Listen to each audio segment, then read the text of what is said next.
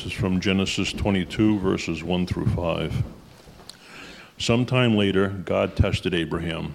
He said to him, Abraham, here I am, he replied.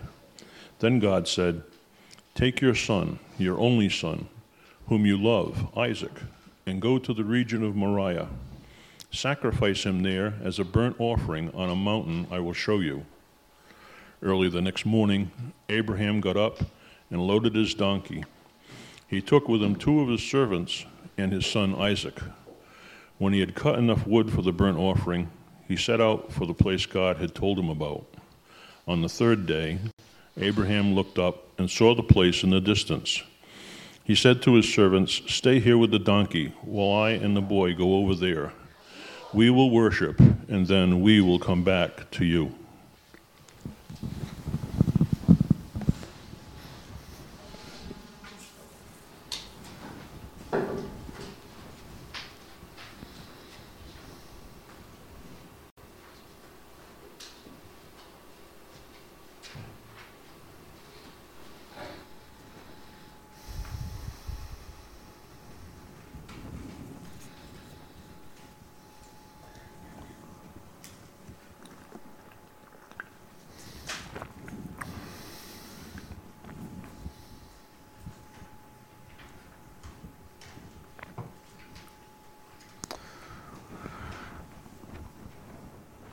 For six years, our church had no meeting place.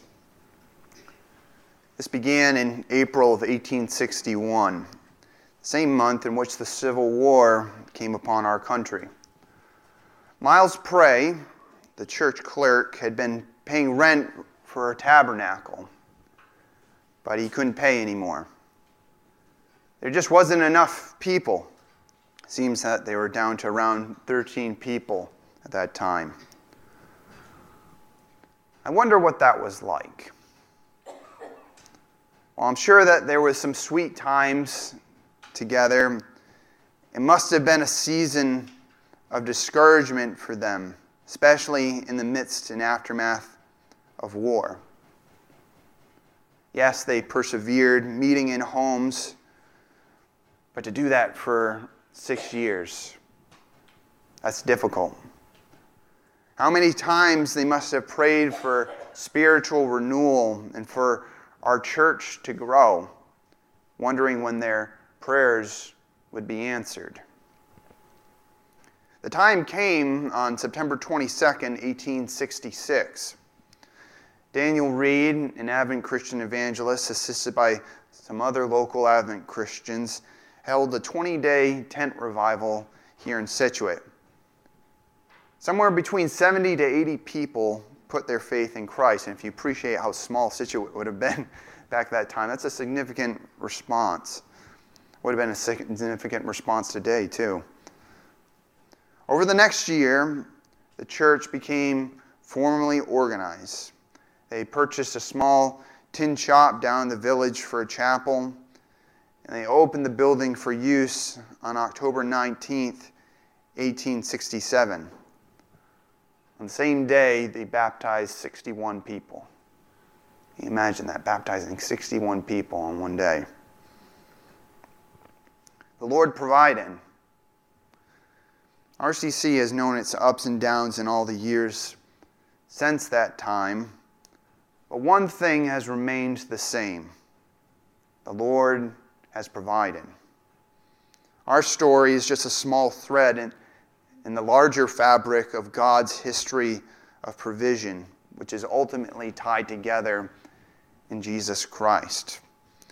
This series has drawn us to look at Abraham, but our gaze shouldn't stop on the man.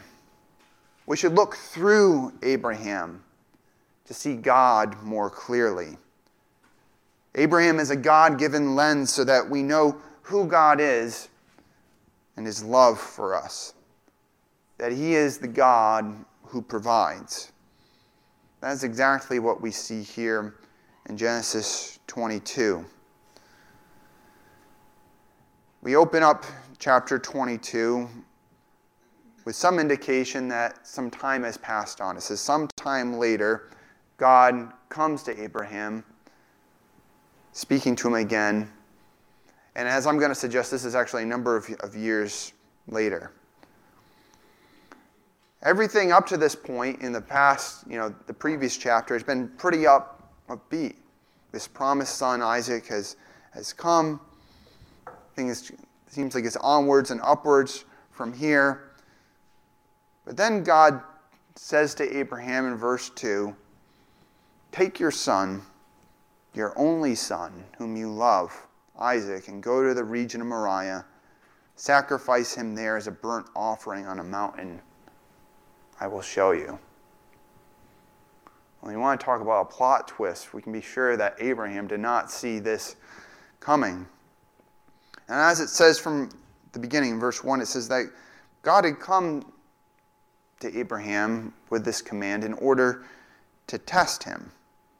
And by the time we get to uh, verse 12, it says that after Abraham passes through this test, God tells Abraham that now I know that you, you fear me, that you fear God.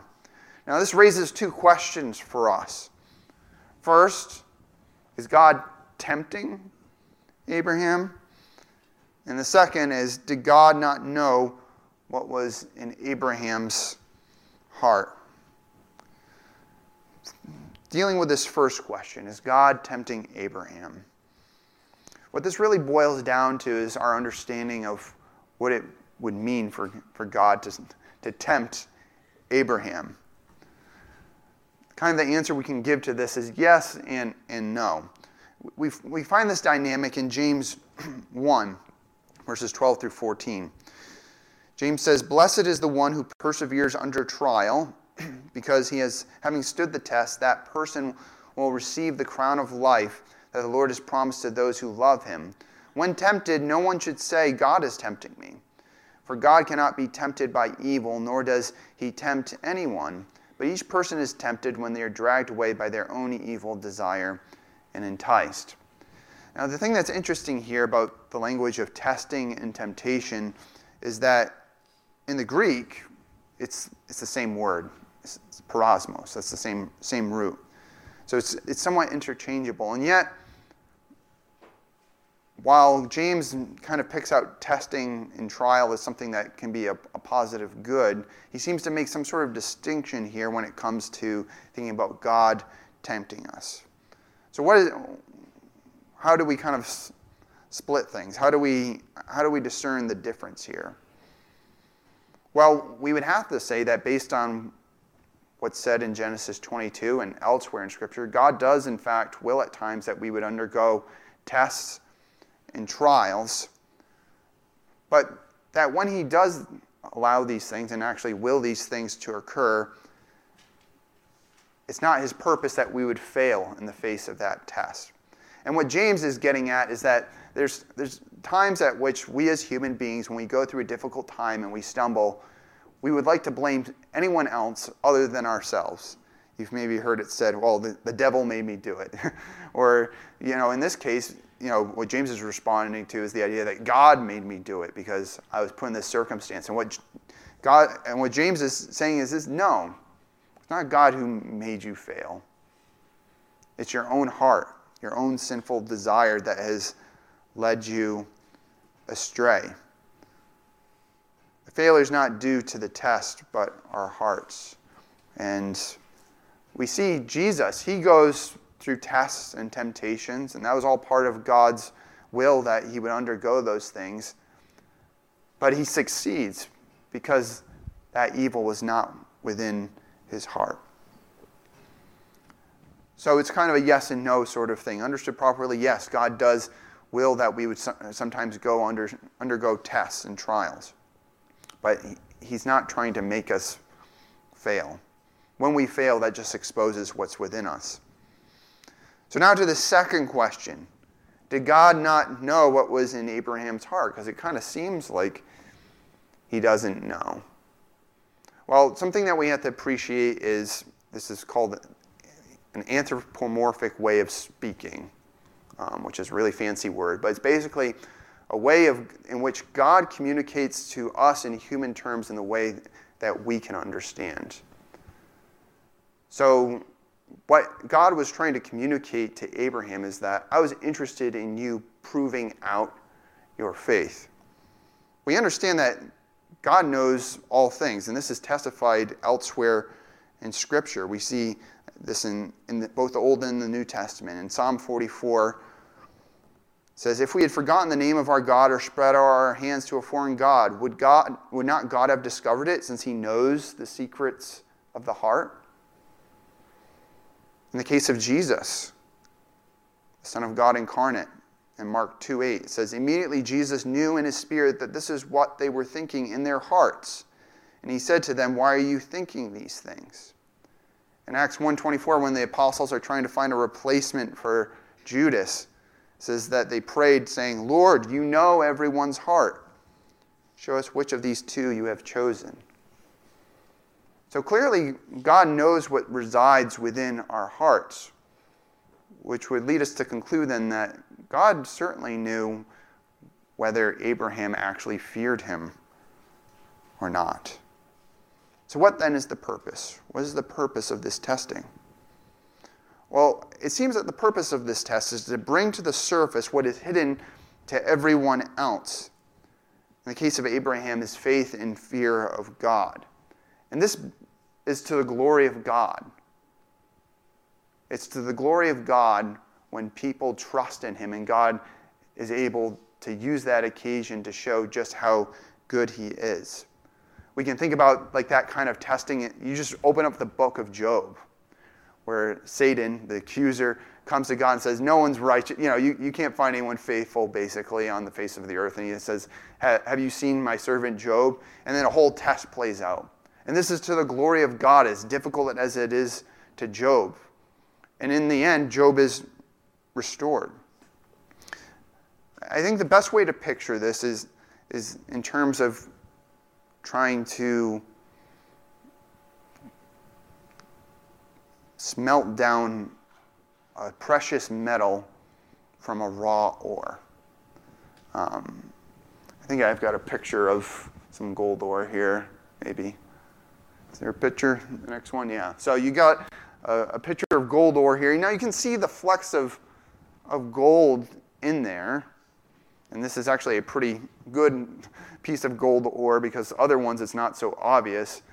But it, it doesn't have the brilliance it could possibly have if it was just smelted and separated from all the other stuff that's not worth anything.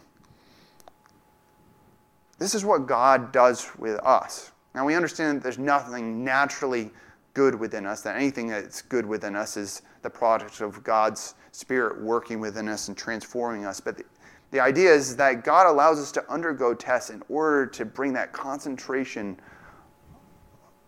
of that faith, of that fear to the surface. And this, is, this isn't just something that I've kind of invented on my own, this, this sort of imagery. This is biblical imagery, this idea of refinement. In, in Psalm 66, this is one of my, my favorite verses, verse passages. Because for you, God, tested us. You refined us like silver. You brought us into prison and laid burdens on our backs. You let people ride over our heads. We went through fire and water, but you brought us to a place of abundance. I love that verse because uh, those verses because it just seems to reflect so much our experience of going through life. Sometimes you feel like people are riding over your heads.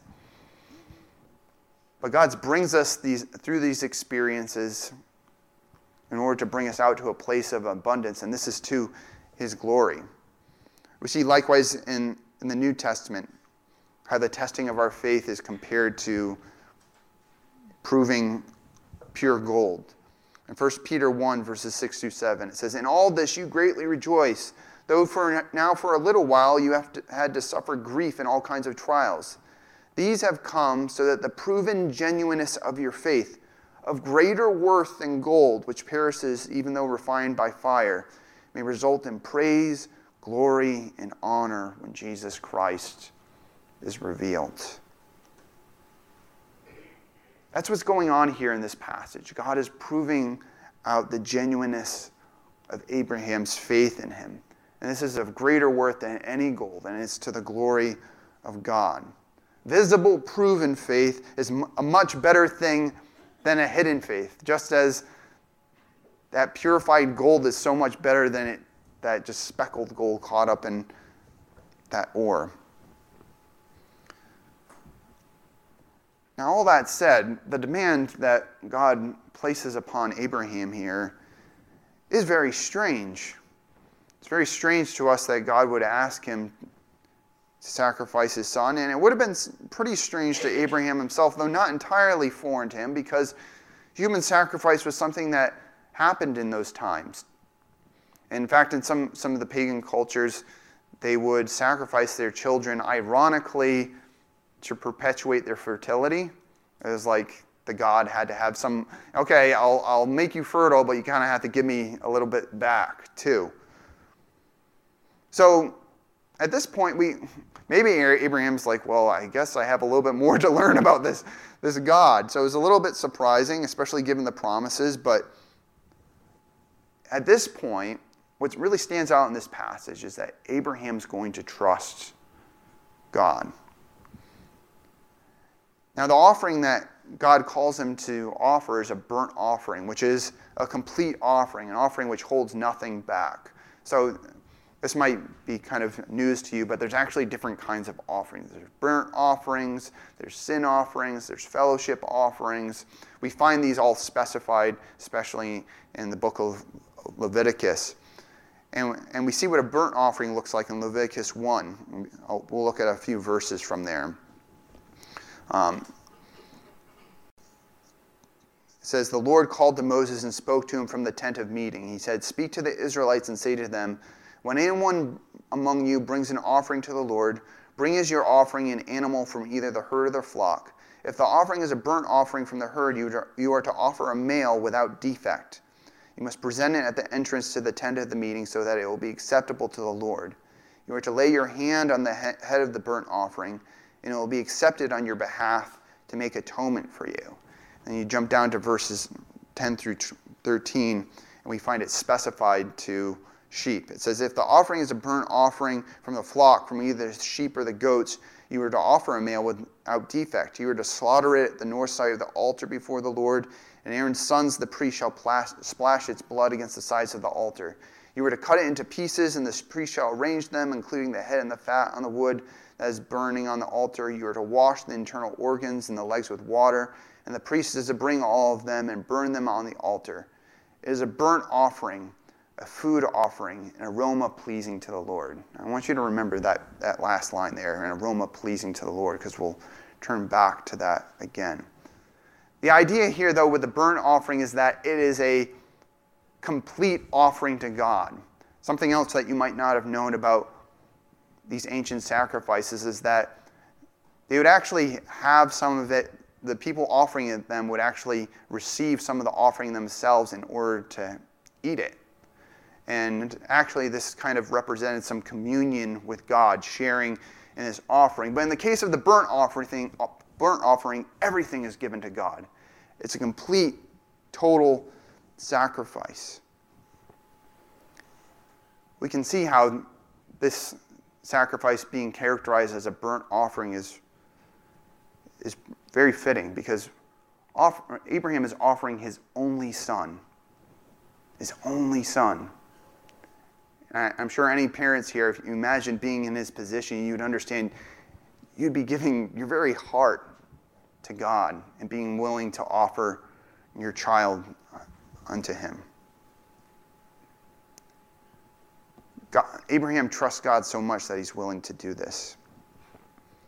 And so he's directed to the, the land of Moriah, to Mount Moriah.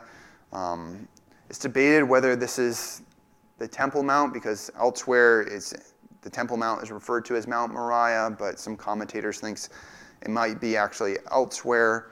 Um, but in any case, wherever this is, it's not a quick journey for Abraham. It's not as though, okay, the mountain's out in the backyard, we'll climb up there, just do this. It took him three days to get there. Three days of intentionally taking step by step closer to sacrificing his son. Imagine that dwelling on your mind for, for three days in those nights, those long nights having to get back up again and keep plodding onward. Now, he didn't go alone. He took, Isaac obviously was with him, but they also took two servants. Now, at this point, we're kind of wondering well, how old is Isaac here? Because in verse 5, it says that he was a boy, which I guess it, it shouldn't be any more or less painful, I guess, when you think about it. I mean, your kid is your kid, regardless of whether they're 50 or if they're five, but it just makes it all more acute when we imagine it, Isaac maybe being like a, a five year old who can't offer any sort of resistance.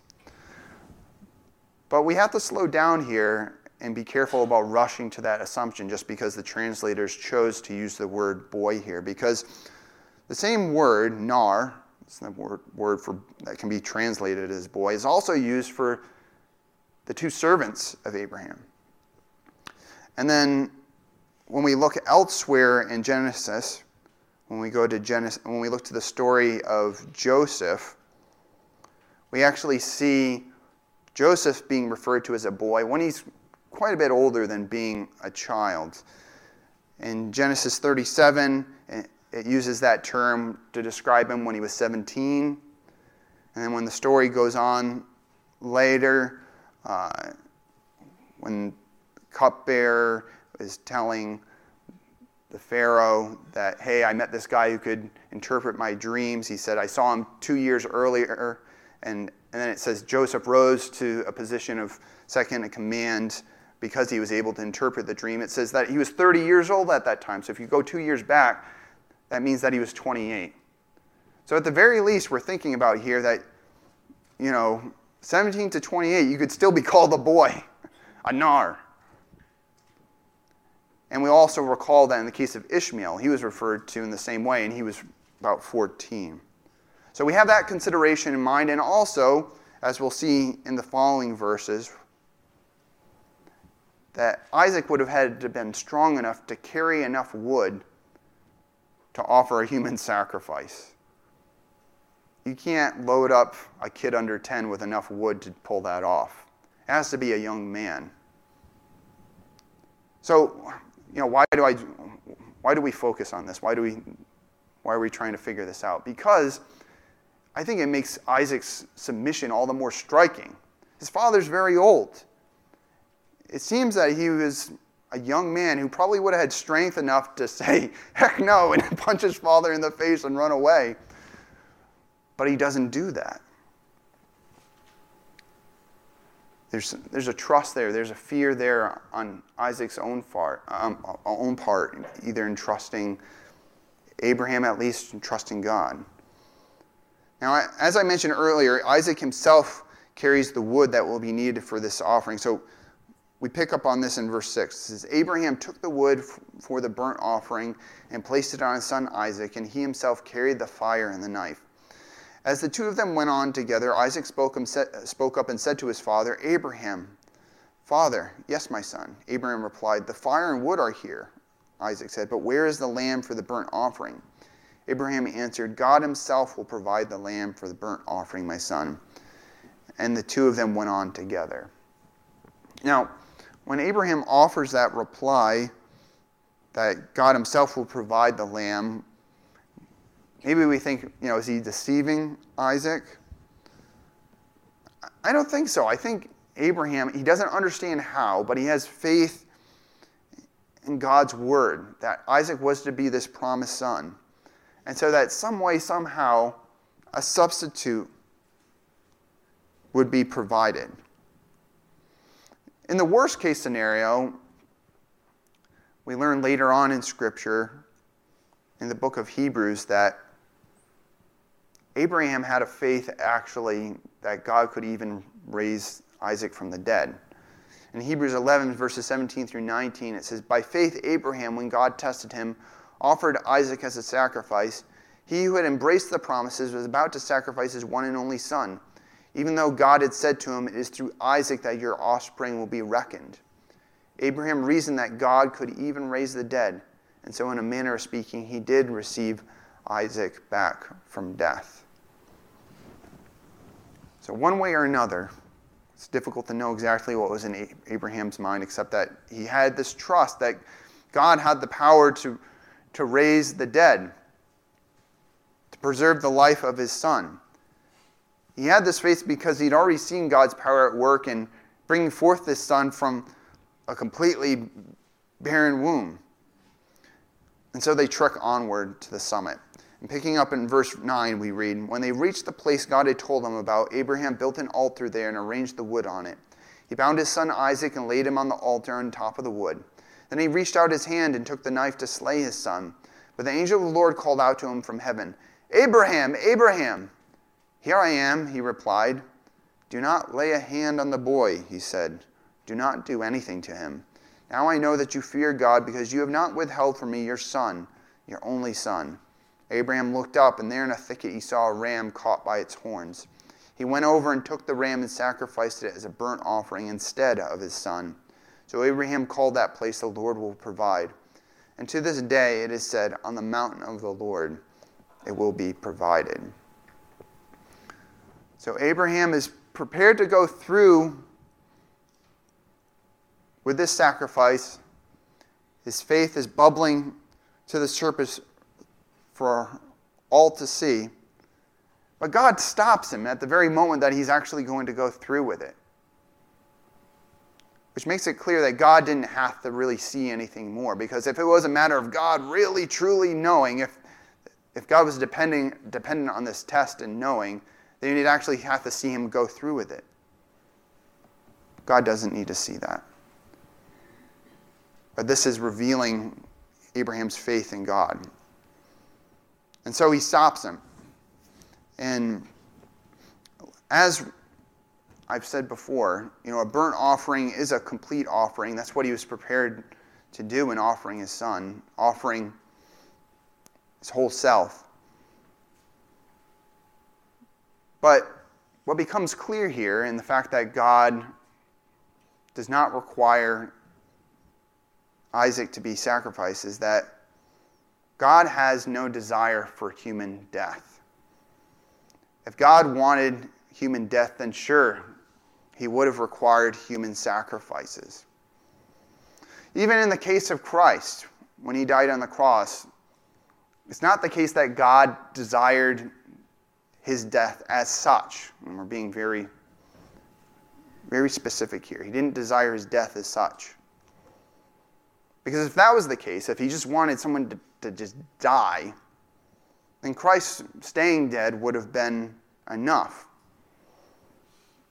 But we see in Christ's resurrection that was, that, that, that, that was not God's point at all. Jesus dies to rise again. Jesus dies to bring new life. And so the truth is, is that if Isaac had died, it, it would have gained nothing. Nothing for himself, nothing for anyone else. We see, we see this testified to in, in Psalm 49. This is a really powerful passage that kind of anticipates our hope in resurrection. It says, No one can redeem the life of another or give to God a ransom for them. The ransom for a life is costly. No payment is ever enough, so that they should live on forever and not see decay. And then you get down to verse 15, it says, But God will redeem me from the realm of the dead he will surely take me to himself. So the psalmist has said, there's, no, there's nothing that we can do to ransom a human life. And yet, the psalmist asserts his faith that God will, will basically somehow redeem me. He will deliver me from death. We see this intervention anticipated in the substitution that God makes here in the case of Isaac. The substitution of a ram for Isaac. And you have to understand a ram is just a male sheep in the biblical language. It's just male male sheep. It's not any, any, any special other sort of breed. And so, working on from this picture of this substitution of this male sheep for Isaac, we have built upon that the prophecy that's given in Isaiah 53. Where in the case of the Messiah, this promised king, this one who is a suffering servant, it's prophesied that he is going to be like such a sheep, In Isaiah 53, verses 6 through 7, it says, We all, like sheep, have gone astray. Each of us has turned to our own way. And the Lord has laid on him the iniquity of us all. He was oppressed and afflicted, yet he did not open his mouth. He was led like a lamb to the slaughter, and as a sheep before its shearers is silent, so he did not open his mouth. It's an incredible continuation of the imagery that we have here in the case of Isaac so many years later on. Spoken, recorded not by Moses, but by Isaiah. And about like 700 years before Jesus. This is a passage that you feel like could be coming right in the New Testament. Building upon that, we have the testimony of the New Testament, though, that Jesus is this promised Lamb of God. In John 1:29 it says that John the Baptist saw Jesus coming toward him and said, "Look, the Lamb of God who takes away the sin of the world." And in verse 36, when he saw Jesus passing by, he said, Look, the Lamb of God. Peter's testimony in 1 Peter 1 18 through 19 is this He says, For you know that it was not with perishable things such as silver or gold that you were redeemed. Because as the psalmist says, you can't be redeemed by such things. Were not redeemed by the, these things from the empty way of life handed down to you from your ancestors, but with the precious blood of Christ, a lamb without blemish or defect. We have been redeemed by Jesus Christ. He is the substitute for our sakes. And because of that, something interesting happens. Because Jesus has been, he's been our sin offering, he's been, he's also been our burnt offering because he offered himself completely. Something interesting happens in which, because he has made this offering, we are now enabled to offer ourselves as offerings to God. Not for our salvation, only Jesus can accomplish that, but as an act of worship. Paul testifies to this in his letters to the Ephesians and the Romans. He says, Follow, in Ephesians 5, he says, Follow God's example, therefore, as dearly loved children, and walk in the way of love, just as Christ loved us and gave himself up for us as a fragrant offering and sacrifice to God. Did you catch that fragrant offering? Remember how in Leviticus we read about how a burnt offering was to be a pleasing aroma to God. Now, now we understand elsewhere from Scripture that God takes no satisfaction in the sacrifice of animals. These were all symbolic. They were pointing us towards the sacrifice that God truly desires, which is a completely devoted human life. So, how do we offer a fragrant offering up to God? by following Jesus' example, walking in the way of love. In Romans 12, many of us are familiar with this verse. It says, Therefore, I urge you, brothers and sisters, in view of God's mercy, that mercy we've received in Jesus, to offer your bodies as a living sacrifice. So no one's dying here in the literal, literal sense. We're a living sacrifice, holy and pleasing. Think about that pleasing aroma. Holy and pleasing to God. This is your true and proper worship. Now, you know, when we gather here on a, on a Sunday morning and we sing, yes, that is part of what it means to worship God. We're glorifying God. But the very heart of worship is not a, merely a song, it's a life completely devoted unto God. And so when we think about eternity, when we think about that time when Christ will return and we will dwell on earth here with God and we think about it being worship all the time, we shouldn't think that it's just a song fest the whole time. It's that we're actually living our lives in complete devotion to God, glorifying Him in everything that we do. And that's where we've come up short as human beings now. The truth is, is that we don't do that consistently. We don't always offer our lives as a burnt offering, as a living sacrifice unto God. Because of Jesus, though, that's changing. We are now invited to offer ourselves as living sacrifices. And in the end, we will be perfected.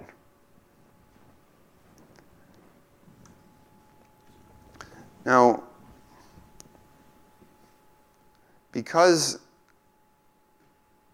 God has provided this substitute in order to spare Isaac's life, Abraham calls the place the Lord will provide. And really, this designation is, is kind of thematic for everything that God has been doing in God's mission to redeem mankind. It's always God providing. It's not the human beings providing, and it's always God who, who's making the way forward.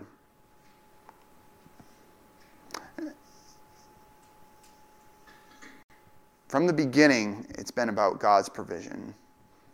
And the promises that God has made to Abraham are going to reverberate around the globe. In response to Abraham's faith, we see God double, and at, at this point, more like quadruple down on his promises to Abraham.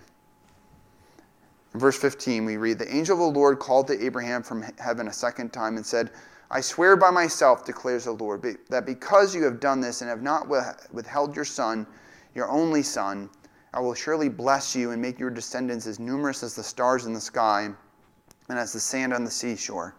Your descendants will take possession of the cities of their enemies, and through your offspring, all nations on earth will be blessed because you have obeyed me. Then Abraham returned to his servants, and they set off together for Beersheba. And Abraham stayed in Beersheba. We see here in the case of Abraham is faith being manifest in action. James picks up on this in his letter in James 2. He says, Was not our father Abraham considered righteous for what he did when he offered his son Isaac on the altar? You see that his faith and his actions were working together, and his faith was made complete by what he did. And so, in response to Abraham's faith, his trust in God, proven by his actions, God doubles down on his promises. And I'm not going to read through all these verses, but we've seen these previously in Genesis 12, 13, 18. God again and again repeats his promises to Abraham.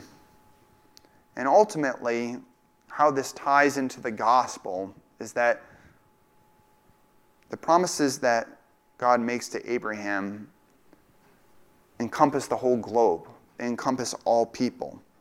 I will read this Galatians 3 8. Paul says this Scripture foresaw that God would justify the Gentiles, that is, the non Jews, by faith and announce the gospel in advance to Abraham. All nations will be blessed through you.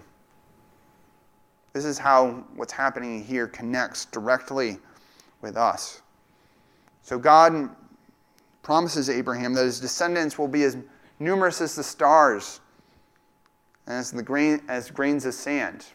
And that certainly includes his natural descendants, but this would also include his descendants by faith. He promises him that his descendants will overcome enemies, and Israel will face many enemies. And there's even a signal here that you are going to face difficulties. You are going to fa- face tests and trials. It's not just going to be smooth sailing from here, but what is assured is victory.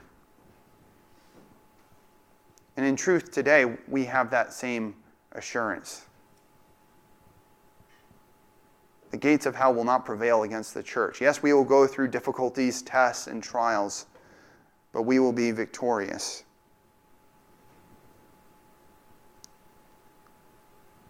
And as he's promised again and again, all nations will be blessed because of Abraham's faith and the descendants which follow, specifically Jesus Christ, through whom God brings the people of God to himself. So as when we look to these closing verses, we're kind of turning a page and we're getting a glimpse of the future. I'm not going to read these verses, um, but you can see them up there. They're, they're included here in this chapter because it's acting as a bridge towards Isaac and his own life. Um, it drops the detail about how Bethuel became the father of Rebekah. And Rebekah is the one who would end up being the wife of Isaac. And you have Jacob and Esau, and then the story goes on from there. So we have to drop that detail here in order to understand where Rebekah's coming from. God tested Abraham. He commanded him to offer his only son as a sacrifice. And ultimately, he didn't require this. Yes, we do see Abraham's faith here, but more than this, we see God's faithfulness, his provision. That's certainly what Abraham saw. And we should see this even more clearly. God so loved us that he gave his only begotten Son to be our sacrifice. Jesus is the ram in the thicket for our sakes. Jesus carried that wood upon his back, the cross on which he would die. He did not protest, he did not fight back. He was in perfect agreement with the Father's will. He went like a sheep to the slaughter. Unlike us, he was perfect. There was nothing wrong with Jesus. We could not redeem ourselves, but he could redeem us. He dies so that there can be no question. He offered himself completely to God. It's not death itself that God desired, but this complete devotion which Christ offers. Jesus offers this complete devotion and opens up a new way in himself for us to be restored to God. He is raised from the dead and brings with him new life. He is the promised blessing to all nations. And so by faith, we can be united with him. His perfection becomes our own before God. His death kills sin's power over us. His resurrection life brings forth something new in us today the love and righteousness of Jesus. We are becoming new people, a reality that will eventually reveal itself even in our bodies when Christ returns and the dead are raised and the living are transformed to have bodies like Jesus' own transformed body. Yes, the Lord has provided and He will always provide. This is the basis of our faith. You see, faith is not mere optimism, the plucky will to persevere in the face of impossible odds. That's just a gambler's confidence. That's not Christian confidence. Our faith originates from a promise given by a person who can be believed the God of all creation. It's because of who he is. It's because of what he has done. It's because of our confidence about what he will do that we offer ourselves as living sacrifices. Not to save ourselves or the world, but to worship God with increasing devotion. It's because our faith rests upon God's proven love that we can face every single test. Whether it be 1861 or 2024 or any other time or any other season, we know God is with us and He will provide. I close with the words of the Apostle Paul. He says in Romans 8 Who shall separate us from the love of Christ? Shall trouble or hardship or persecution or famine or nakedness or danger or sword? As it is written, For your sake we face death all day long. We are considered as sheep to be slaughtered.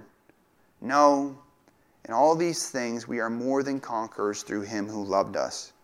For I am convinced that neither death nor life, neither angels nor demons, neither the present nor the future, nor any powers, neither height nor depth, nor anything else in all creation will be able to separate us from the love of God that is in Christ Jesus our Lord.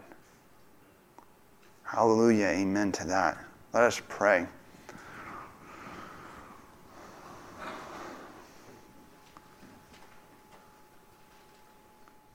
Dear Father, we praise you because you are the God who provides. Throughout human history, Father, we have seen your faithfulness proven. We see it proven here in the specifics of Abraham and Isaac, and you providing a substitute for Isaac, Father. But we see it especially all the more, Father, as that is just a foreshadowing of the ultimate provision which you've given us in Jesus Christ, who is the substitute for us. Because we could never ransom ourselves for our sinfulness, Father. We are only due punishment. But because of Jesus Christ, the perfect Lamb, your Son, your one and only Son, Father, because of his complete devotion, we are ransomed and reconciled to you. Father, we pray that in response to that, that mercy that you have given us in him, that we would follow in the footsteps of Jesus Christ by offering ourselves in complete devotion to you. That we would trust you completely as Abraham has trusted you, Father and that you would be glorified in all things, so that our faith, our fear of you would not be hidden under the surface, like raw golden iron ore, Father, but that it would be brought forth for all to see. We ask this in the name of Jesus Christ our Lord. Amen.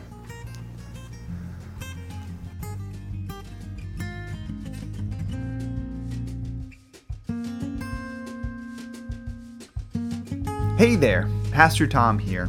I hope you enjoyed this sermon I offered to Rockland Community Church. Rockland Community Church is located at 212 Rockland Road in North Scituate, Rhode Island, just around the bend from Scituate Public High School. We invite you to join us this Sunday as we continue our sermon series looking at the Bible's account of Abraham. It's our joy to welcome you into our community.